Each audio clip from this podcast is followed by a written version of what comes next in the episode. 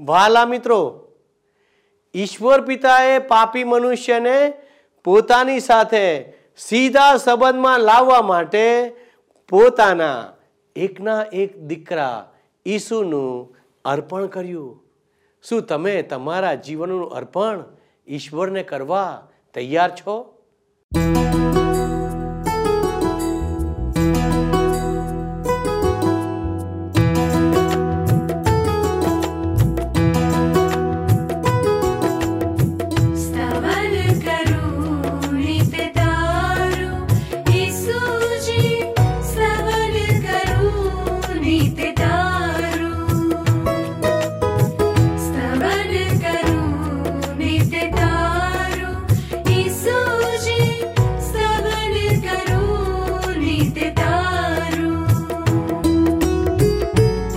आज सवारे अज सवा आज सवारे साधु सुनि महिमा महिमाकप्र प्रभु तारो। महिमा करु प्रभु तारो। श्रवण करु नित तार।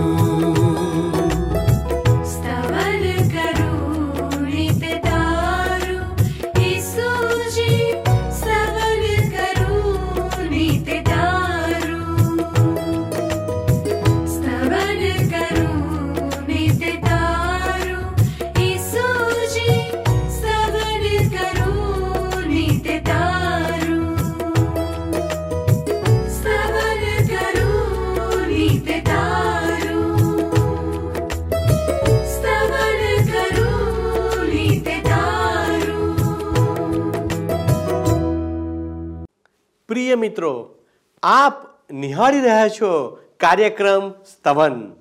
તેમાં હું આપનું હાર્દિક સ્વાગત કરું છું. આ કાર્યક્રમમાં આજે આપણે પવિત્ર ગ્રંથ બાઇબલમાંથી, ગણનાના પુસ્તકમાંથી અઠ્યાવીસ અને ઓગણત્રીસમાં અધ્યાયનો અભ્યાસ કરીશું. એક નવી વસ્તી ગણતરીથી સશક્ત જવાનોને યુદ્ધ માટે નક્કી કરવા દ્વારા અને યહોશવાને તેમના સેનાપતિ તરીકે નિયુક્ત કરવા દ્વારા જ્યારે ઇઝરાયેલી પ્રજાને વચનના દેશમાં પ્રવેશ કરવા તૈયાર કરવામાં આવે છે, ત્યારે આ પ્રજાના આત્મિક જીવન માટે ઈશ્વર તેમને નિયમો આપે છે. આ અધ્યાયો ઈશ્વરને કરવામાં આવતા અર્પણો ઉપર ભાર મૂકે છે. જેમ કે નિત્યના અર્પણો સાબાત દિવસના અર્પણો, દરેક મહિનાની શરૂઆતના દિવસના અર્પણો, બીજા પવિત્ર દિવસોએ અથવા પ્રસંગોએ કરવામાં આવતા અર્પણો વગેરે વગેરે. ઈશ્વરના માટે દરરોજનું અર્પણ લાવવું એ ઈશ્વરની નિત્ય દોરવણી અને આશીર્વાદ પ્રાપ્ત કરવા બાબત પર ભાર મૂકે છે. ઈશ્વર સાથેની સતત સંગત અને પરસ્પર વાર્તાલાપ જરૂરી હતા. ઈશ્વરની હાજરી, કૃપા અને માર્ગદર્શનનો ભરપૂર લાભ અનુભવવા માટે આજે આપણે ઈસુના અનુયાયીઓ તરીકે સતત પ્રાર્થનામાં અને આરાધનામાં રહેવું જોઈએ. તો ચાલો મિત્રો, આ બાબતને વધુ ઊંડાણપૂર્વક સમજવા પ્રભુના દાસ પાસેથી આજના સંદેશને સાંભળીએ. પ્રિય મિત્ર, આજે આપણે ગણનાના પુસ્તકના અઠ્યાવીસમાં અધ્યાય અને ઓગણત્રીસમાં અધ્યાયને જોવાના છીએ. તમે જોશો તો અઠ્યાવીસમાં અધ્યાયમાં કુલ એકત્રીસ કલમો છે અને ઓગણત્રીસમાં અધ્યાયમાં કુલ ચાલીસ કલમો છે. વારું, હવે આપણે જોઈએ છીએ તો એક નવી વસ્તી ગણતરીથી સશક્ત જવાનોને યુદ્ધ માટે નક્કી કરવા દ્વારા અને યહોશવાને એમના સેનાપતિ તરીકે નિયુક્ત કરવા દ્વારા જ્યારે ઇઝરાયેલી પ્રજાને વચનના દેશમાં પ્રવેશ કરવા તૈયાર કરવામાં આવી છે ત્યારે આ પ્રજાના આત્મિક જીવન માટે ઈશ્વર તેમને નિયમો આપે છે. ઈશ્વરને અર્પવાના અર્પણો તો ક્યારનાય સ્થાપિત કરી દેવામાં આવે છે, પરંતુ અહીં અઠ્યાવીસમાં અધ્યાયમાં પરિપૂર્ણતા માટે વર્ષ દરમિયાન જે રાષ્ટ્રીય બલિદાનો અર્પવાના હતા, એમના ઉપર ફેર નજર કરવામાં આવે છે. આપણે જ્યારે લેવીયના પુસ્તકનો અભ્યાસ કરતા હતા ત્યારે એમાં આ અર્પણોનો ઉડાણપૂર્વક વિચાર કર્યો હતો. અને એટલે અહીં અઠ્યાવીસમાં અધ્યાયમાં મિત્ર આપણે રસપ્રદ અને અર્થપૂર્ણ એવા કેટલાક મુદ્દાઓને સ્પર્શ કરીશું. હવે આ અર્પણોની બારીકમાં બારીક બાબતોના વિવરણ પાછળ ઈશ્વરે શા માટે આટલો બધો સમય વ્યસ્ત કર્યો હશે? આપણને આ બધું વિવરણ કદાચ કંટાળાજનક લાગે. આજે આપણને એવું લાગે કારણ કે આપણે એવા લોહિયાળ અર્પણો કરવા પડતા નથી. કદાચ એ અર્પણો ઇઝરાયેલી પ્રજાને પણ કંટાળાજનક લાગતા હોય. ઈશ્વરને અર્પવાના અર્પણોમાંની વિધિઓ કેટલી ઝીણવટભરી અને ચોકસાઈવાળી હતી એ જોઈને મારા મનમાં અહોભાવ ઉત્પન્ન થાય છે. એ અર્પણોમાં આટલી બધી ઝીણવટભરી વિગતો શા માટે છે? એનું કારણ એટલું તો અદ્ભુત છે મિત્ર કે હું ઈચ્છું છું કે તમે એ જાણવાનું ચૂકી ના જાઓ. એ તો ખરેખર પ્રભુ ઈસુ ખ્રિસ્તનું મૂલ્ય છે. પ્રભુ ઈસુ ખ્રિસ્તનું મૂલ્ય એમાં સૂચવે છે. જે અહીં આપણા ધ્યાન ઉપર લાવવામાં આવે છે. ખરેખર તો સતત ધ્યાન પર આવતું પ્રભુ ઈસુ ખ્રિસ્તનું મૂલ્ય. અઠ્યાવીસમાં અધ્યાયની પહેલી બે કલમ હવે તમે મારી સાથે સાથે જુઓ. ગણનાનું પુસ્તક અઠ્યાવીસમાં અધ્યાય. અહીં લખવામાં આવ્યું છે અને યહોવાએ મૂસાને કહ્યું ઇસરાયેલ પુત્રોને આજ્ઞા કરીને તેઓને કહે કે, મારું અર્પણ એટલે મારે સારું સુવાસિત હોમ યજ્ઞને સારું મારું અન્ન તમે સંભાળીને તેમને યોગ્ય સમયે મને ચઢાવો. હવે અહીંયા જે બાબત પર ભાર મૂકવામાં આવ્યો છે, એ જરા ધ્યાનમાં લો મિત્ર. ઈશ્વર કહે છે, મારું અર્પણ, મારે સારું, મારું અન્ન મને ચડાવો તમને મિત્ર લેવીયના પુસ્તકમાંથી યાદ જરૂર હશે જ કે અર્પણ બે પ્રકારના હતા. પાંચ અર્પણોમાંના ત્રણ સુવાસિત અર્પણો હતા અને બાકીના બે સુવાસિત અર્પણો નહોતા. હવે સુવાસિત અર્પણો એ તો પ્રભુ ઈસુ ખ્રિસ્તનું વ્યક્તિત્વ પ્રદર્શિત કરે છે. અને સુવાસિત નહીં, એવા અર્પણો મારા અને તમારા ઉદ્ધાર માટે પ્રભુ ઈસુ ખ્રિસ્તે જે કાર્ય કર્યું એ પ્રદર્શિત કરે છે. હવે આપણે જોઈએ છીએ તો અહીંયા ઈશ્વર સુવાસિત અર્પણોની વાત કરે છે અને એ તમને મારા અર્પણો કહે છે. આ અર્પણો પ્રભુ ઈસુ ખ્રિસ્તે આપણે માટે મિત્ર જે કર્યું, એ અથવા તો પ્રભુ ઈસુ ખ્રિસ્ત વિશેના આપણા વિચારો પ્રદર્શિત કરતા નથી, પરંતુ ઈશ્વર પ્રભુ ઈસુ ખ્રિસ્ત વિશે શું માને છે, શું વિચારે છે, એ પ્રદર્શિત કરે છે. હવે મારા અને તમારા માટે આનો અર્થ શું છે? આજે મિત્ર, આરાધના ભક્તિ વિશે ઘણી બધી વાતો થાય છે, પરંતુ આપણી આરાધના ભક્તિમાં કેટલી સચ્ચાઈ છે, એ કેટલી સાચી છે? એમાં અર્થવિહીન પ્રવૃત્તિઓનું પ્રમાણ કેટલું હોય છે?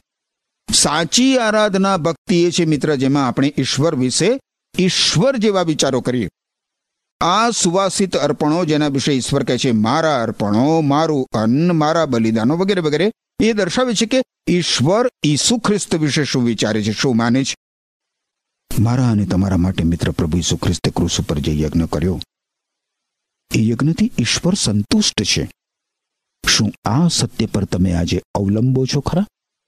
માનવીને પ્રભુ ઈસુ ખ્રિસ્તનું આમંત્રણ માથી અનુસાર શુભ સંદેશમાં નોંધવામાં આવ્યું છે અગિયારમા અધ્યાયની અઠ્યાવીસમી કલમમાં કે, ઓ સખત મજૂરી કરનારાઓ અને બોજ ઊંચકનારાઓ, તમે બધા મારી પાસે આવો અને હું તમને આરામ આપીશ. શું તમે મિત્ર તમારા પાપનો બોજ પ્રભુ ઈસુ ખ્રિસ્તની પાસે લાવ્યા છો? અને પ્રભુ ઈસુ ખ્રિસ્તનો તમારા મુક્તિદાતા તરીકે તમે સ્વીકાર કર્યો છે, મિત્ર. પ્રભુ ઈસુ ખ્રિસ્ત જે છે, તેનાથી તમે સંતુષ્ટ છો? પ્રભુ ઈસુ ખ્રિસ્ત જો ઈશ્વરના પુત્ર ના હોય ને, મિત્ર, તો એમણે જે કાંઈ કર્યું એ સદંતર અર્થવિહીન છે. પ્રભુ ઈસુ ખ્રિસ્ત જે છે, તેનો પૂરો ખ્યાલ હોવો એ સાચી આરાધના ભક્તિ છે. મન અને હૃદયથી એમનું સ્તમન એ જ રીતે થઈ શકે. બીજા શબ્દોમાં જોઈએ તો ઈશ્વર વિશે ઈશ્વરના વિચારો કરવા જોઈએ.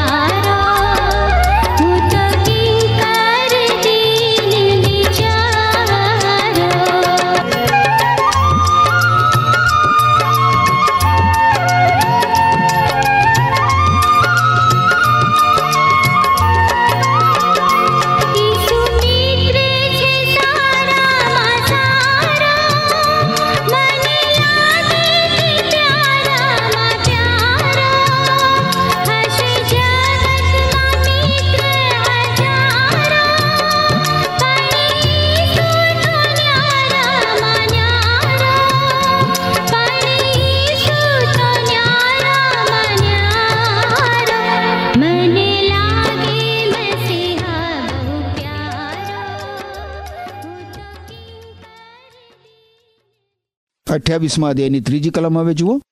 ગણનાનું પુસ્તક અઠ્યાવીસમો અધ્યાય, ત્રીજી કલમ. અને તું તેઓને કહે, જે હોમ યજ્ઞ તમારે યહોવાને ચડાવવો તે આ છે. હંમેશના દહનિયાર્પણને સારું દિન પ્રતિદિન. પહેલા વર્ષના બે એબ રહિત નર હલવાન. પ્રભુ ઈસુ વ્યક્તિત્વને પ્રદર્શિત કરતું એ દહનાર્પણ સંપૂર્ણ ભસ્મ થઈને ધુમાડો બનીને ઉપર જતું રહેતું હતું મિત્ર. એ બધું ઈશ્વર તરફ ઊંચે ચડતું હતું. આ બલિદાનનું એ જ મહાત્મ્ય છે. આપણે ઓગણત્રીસમાં અધ્યાયમાં આવીશું ને ત્યારે આપણે જોઈ શકીશું મિત્ર કે એમાં અર્પણોના નિયમો ચાલુ રહેશે ઈશ્વર ઈચ્છતા હતા કે એમના લોક આ પર્વોના અદ્ભુત, મહાન, પવિત્ર દિવસોમાં એમની પાસે આનંદ સહિત આવે. એકમાત્ર અપવાદ પ્રાયશ્ચિતનો દિવસ હતો. ઓગણત્રીસમો અધ્યાય સાતમી કલમ તમે જુઓ. ગણનાનું પુસ્તક. ઓગણત્રીસમો અધ્યાય સાતમી કલમ. અને એ જ સાતમા માસને દસમે દિવસે તમે પવિત્ર મેળાવડો કરો અને તમે આત્મકષ્ટ કરો, કોઈ પણ જાતનું કામ ન કરો.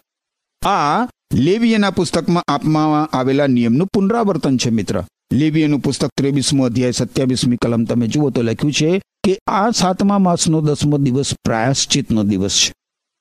એ દિવસે તમારે પવિત્ર મેળાવડો કરો ને તમારે આત્મકષ્ટ કરવું અને તમારે યહોવાને હોમ યજ્ઞ ચડાવવો હવે મિત્ર, ગણનાના પુસ્તકના ઓગણત્રીસમાં અધ્યાયનો અંત. માડવા પર્વ માટેના અર્પણો અંગેના નિયમથી થાય છે. આ અધ્યાયમાં આપણે જોઈએ છીએ તો ઇઝરાયેલી પ્રજાના પાપો અને ઉલ્લંઘનો માટેના અર્પણો રજૂ કરવામાં આવે છે, પરંતુ હંમેશા આની સાથે દહનાર્પણ રજૂ થતું જ રહે છે. ગણનાના અઠ્યાવીસમાં અને ઓગણત્રીસમાં અધ્યાયોમાં આપણે માટે ઘણા અદ્ભુત પદાર્થ પાઠો સમાયેલા છે, મિત્ર. હું અને તમે પાપી છીએ. તમે કદાચ જાણતા ના હો તો પણ તમે પાપી છો અને હું પણ પાપી છું. જો આપણે બાઇબલમાંના ઈશ્વરના પવિત્ર વચનો તરફ પૂરતું ધ્યાન આપીએ મિત્ર, તો આપણને જણાશે કે આપણે પાપી છીએ અને આપણને આપણા દુષ્કર્મોના બંધનોમાંથી, આપણા પાપોની શિક્ષામાંથી ઉગારનાર ઉદ્ધારકની જરૂર છે. આપણને ઈસુ ખ્રિસ્તની જરૂર છે. ખ્રિસ્તનો શું અર્થ થાય છે? ખ્રિસ્ત એટલે મુક્તિદાતા, ઉદ્ધારક. આપણને એવા ઉદ્ધારકની જરૂર છે જેણે આપણા વતી આપણા પાપોનો દંડ ભરપાઈ કરવા મૃત્યુ સહન કર્યું હોય. અને બાઇબલમાં તમે જુઓ, નવા કરારના વિભાગમાં તો રોમન લોકોને લખેલા પત્રના ત્રીજા અધ્યાયની પચીસમી કલમમાં લખવામાં આવ્યું છે કે, ઈશ્વરે ઈસુ ખ્રિસ્તને બલિદાન થવા અર્પ્યા.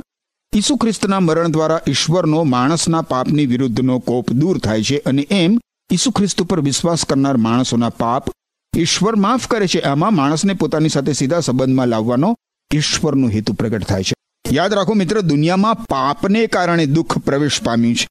પાપને કારણે આંસુ અને હૃદય ભંગ પ્રવેશ્યા છે.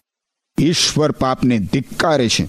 બાઇબલમાં જૂના કરારના વિભાગમાં નીતિ વચનના પુસ્તકના છઠ્ઠા અધ્યાયની સોળથી ઓગણીસ કલમોમાં લખવામાં આવ્યું છે કે છ વાના યહોવા એટલે કે ઈશ્વર ધિક્કારે છે. આ સાત વાના તેને કંટાળો ઉપજાવે છે એટલે ગર્વિષ્ઠ આંખો, જૂઠા બોલી જીભ, નિર્દોષ લોહી વેવડાવનાર હાથ, દુષ્ટ તરંગો રચનાર હૃદય, નુકસાન કરવાને દોડી જનાર જલદ પગ, અસત્ય ઉચ્ચારનાર જુઠ્ઠા અને ભાઈઓમાં કુસંપનું બીજ વાવનાર. ઈશ્વર પાપને ધિક્કારે છે, મિત્ર. અને મને આનંદ છે કે ઈશ્વર પાપને ધિક્કારે છે, કારણ કે ઈશ્વર આજે પાપની વિરુદ્ધ દિશા વિહીન થયા વગર, સમાધાન કર્યા વગર, અચકાયા વગર આગળ વધી રહ્યા છે. ઈશ્વર એમના વિશ્વમાંથી પાપને સદંતર ધકેલી દેવા માંગે છે. પાપને કારણે, મિત્ર, પાપને કારણે. ઈશ્વર સાથેની મારી અને તમારી સંગત છીનવાઈ જાય છે. બાઇબલમાં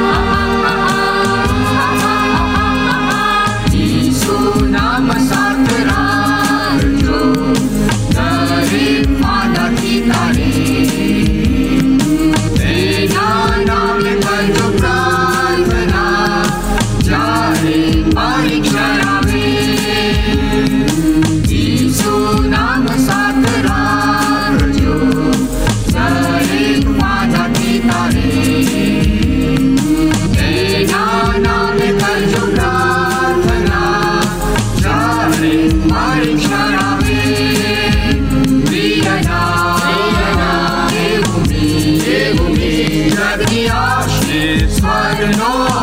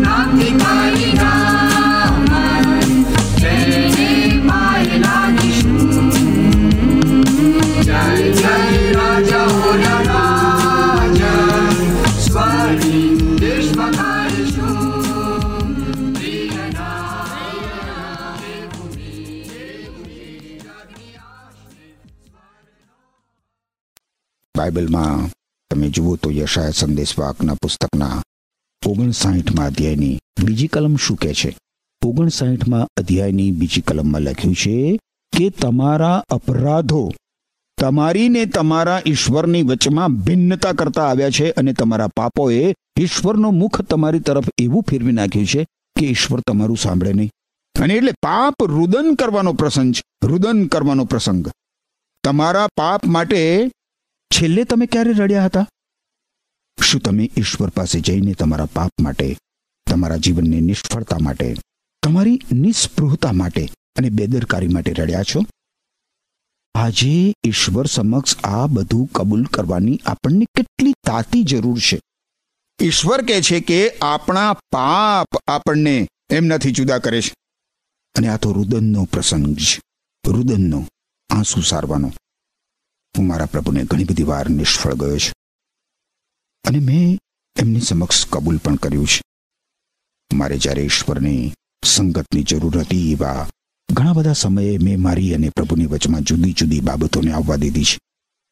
અને સાચે જ મિત્ર, એ પ્રસંગો રુદનના પ્રસંગો હતા અને હજી આજે પણ છે. પરંતુ ઈશ્વર નથી ઈચ્છતા, ઈશ્વર નથી ઈચ્છતા કે એમના લોક પોતાનું જીવન રડવામાં ગુજારે. ના રુદન માટે માત્ર એક જ દિવસ હતો. બાકીના બધા દિવસો આનંદના પર્વો હતા. ઇઝરાયેલી લોકો માટે પાપાર્થાર્પણ અને દોષાર્થાર્પણ હતા. આપણને પ્રભુ ઈસુ ખ્રિસ્તની કેટલી બધી જરૂર છે? કેટલી બધી જરૂર છે? ગણનાના પુસ્તકના ઓગણત્રીસમાં અધ્યાયમાં માનવીના અજોડ ઉદ્ધારક પ્રભુ ઈસુ ખ્રિસ્તનું કેટલું અદ્ભુત છાયાચિત્ર આપણને જોવા મળે છે. ઈસુ ખ્રિસ્ત આપણે માટે ઈશ્વરનું સુવાસિત અર્પણ છે. પ્રભુ ઈસુ ખ્રિસ્તે આપણે માટે પાપરૂપ કરવામાં આવ્યા. પ્રભુ ઈસુ ખ્રિસ્તને યશાયા સંદેશવાકના પુસ્તકના ત્રેપનમાં અધ્યાયની છઠ્ઠી કલમ તમે જુઓ. બાઇબલમાં જૂના કરારના વિભાગમાં તો લખ્યું છે, આપણે સર્વ ઘેટાની પેઠે ભટકી ગયા છે.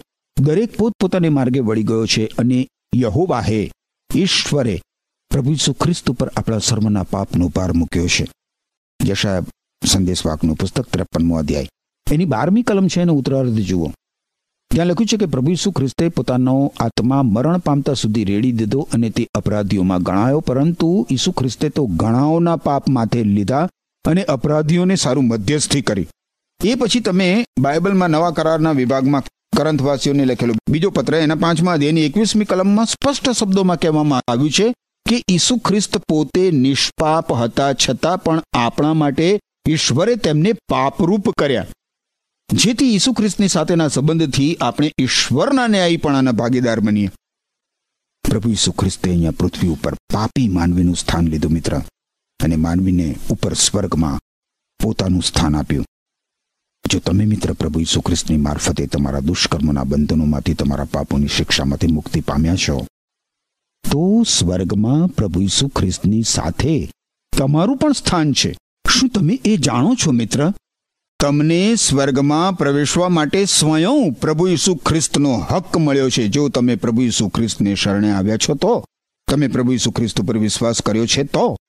પણ સવાલ એ છે કે શું ખરેખર તમે પ્રભુ ઈસુ ખ્રિસ્ત ઉપર વિશ્વાસ કરીને એમને શરણે આવ્યા છો? બાઇબલમાં યુહાને લખેલું પહેલું પત્ર છે, એના ત્રીજા અધ્યાયની બીજી કલમમાં લખવામાં આવ્યું છે કે, પ્રિયજનો, આપણે ઈશ્વરના બાળકો છીએ, પણ આપણે કેવા બનીશું તે હજુ સ્પષ્ટ નથી. પણ જ્યારે પ્રભુ ઈસુ ખ્રિસ્તનું આગમન થશે, ત્યારે આપણે તેમના જેવા બનીશું. કારણ કે તે જેવા છે તેવા જ આપણે તેમને જોઈશું. અને એટલે જ મિત્ર, હજુ હજી પણ હજી પણ તમે પ્રભુ ઈસુ ખ્રિસ્ત પર વિશ્વાસ કર્યો નથી. તો આજે ઈશ્વરના પવિત્ર વચનો દ્વારા ઈશ્વર પવિત્ર આત્મા દેવ તમને આમંત્રણ આપતા એ જ બાબત કહે છે, ઓ પાપના ભારથી લદાયેલા, તમે પ્રભુ ઈસુ ખ્રિસ્તને શરણે આવો અને પ્રભુ ઈસુ ખ્રિસ્ત તમને તમારા પાપોની ક્ષમા આપીને વિસામો આપશે.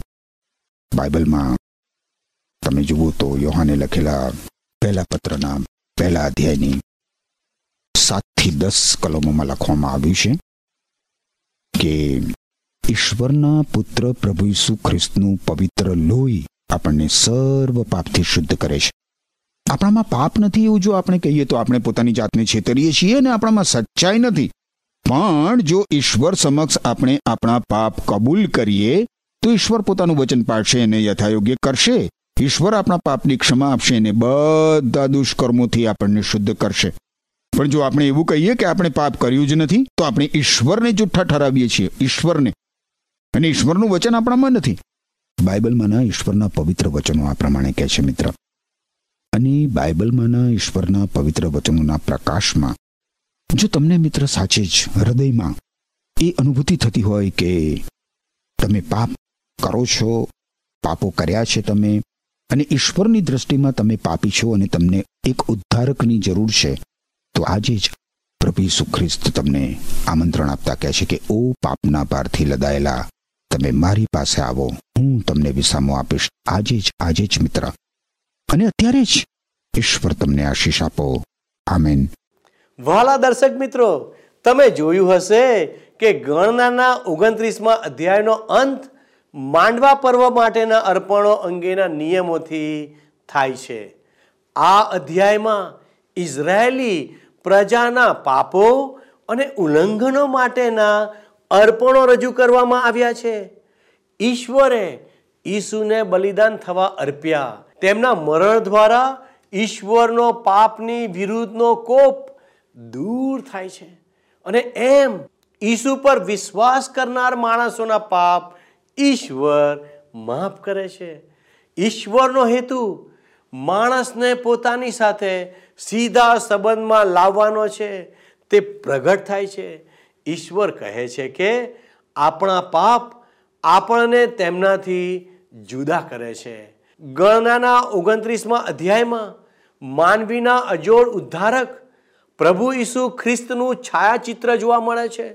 વહાલા દર્શક મિત્રો, જેમ પ્રભુ ઈસુ ખ્રિસ્ત આપણે માટે ઈશ્વરનું સુવાસી તર્પણ બન્યા, તેમ આજે આપણે આપણા જીવનનું સમર્પણ ઈશ્વરને કરીએ છીએ. જો હા, તો મિત્રો, આપણે ઈસુના બલિદાનને સમજવા અને સ્વીકારવા માટે પોતાને સમર્પિત કરીએ. જેથી ઈશ્વરની પ્રતિજ્ઞા અનુસાર આપણે અનંતકાલિક જીવનના સહભાગી બની શકીએ.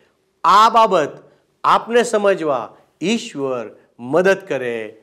આમેન. શું તમને આ કાર્યક્રમ ગમ્યો? અત્યારે જ અમને મિસ કોલ કરો.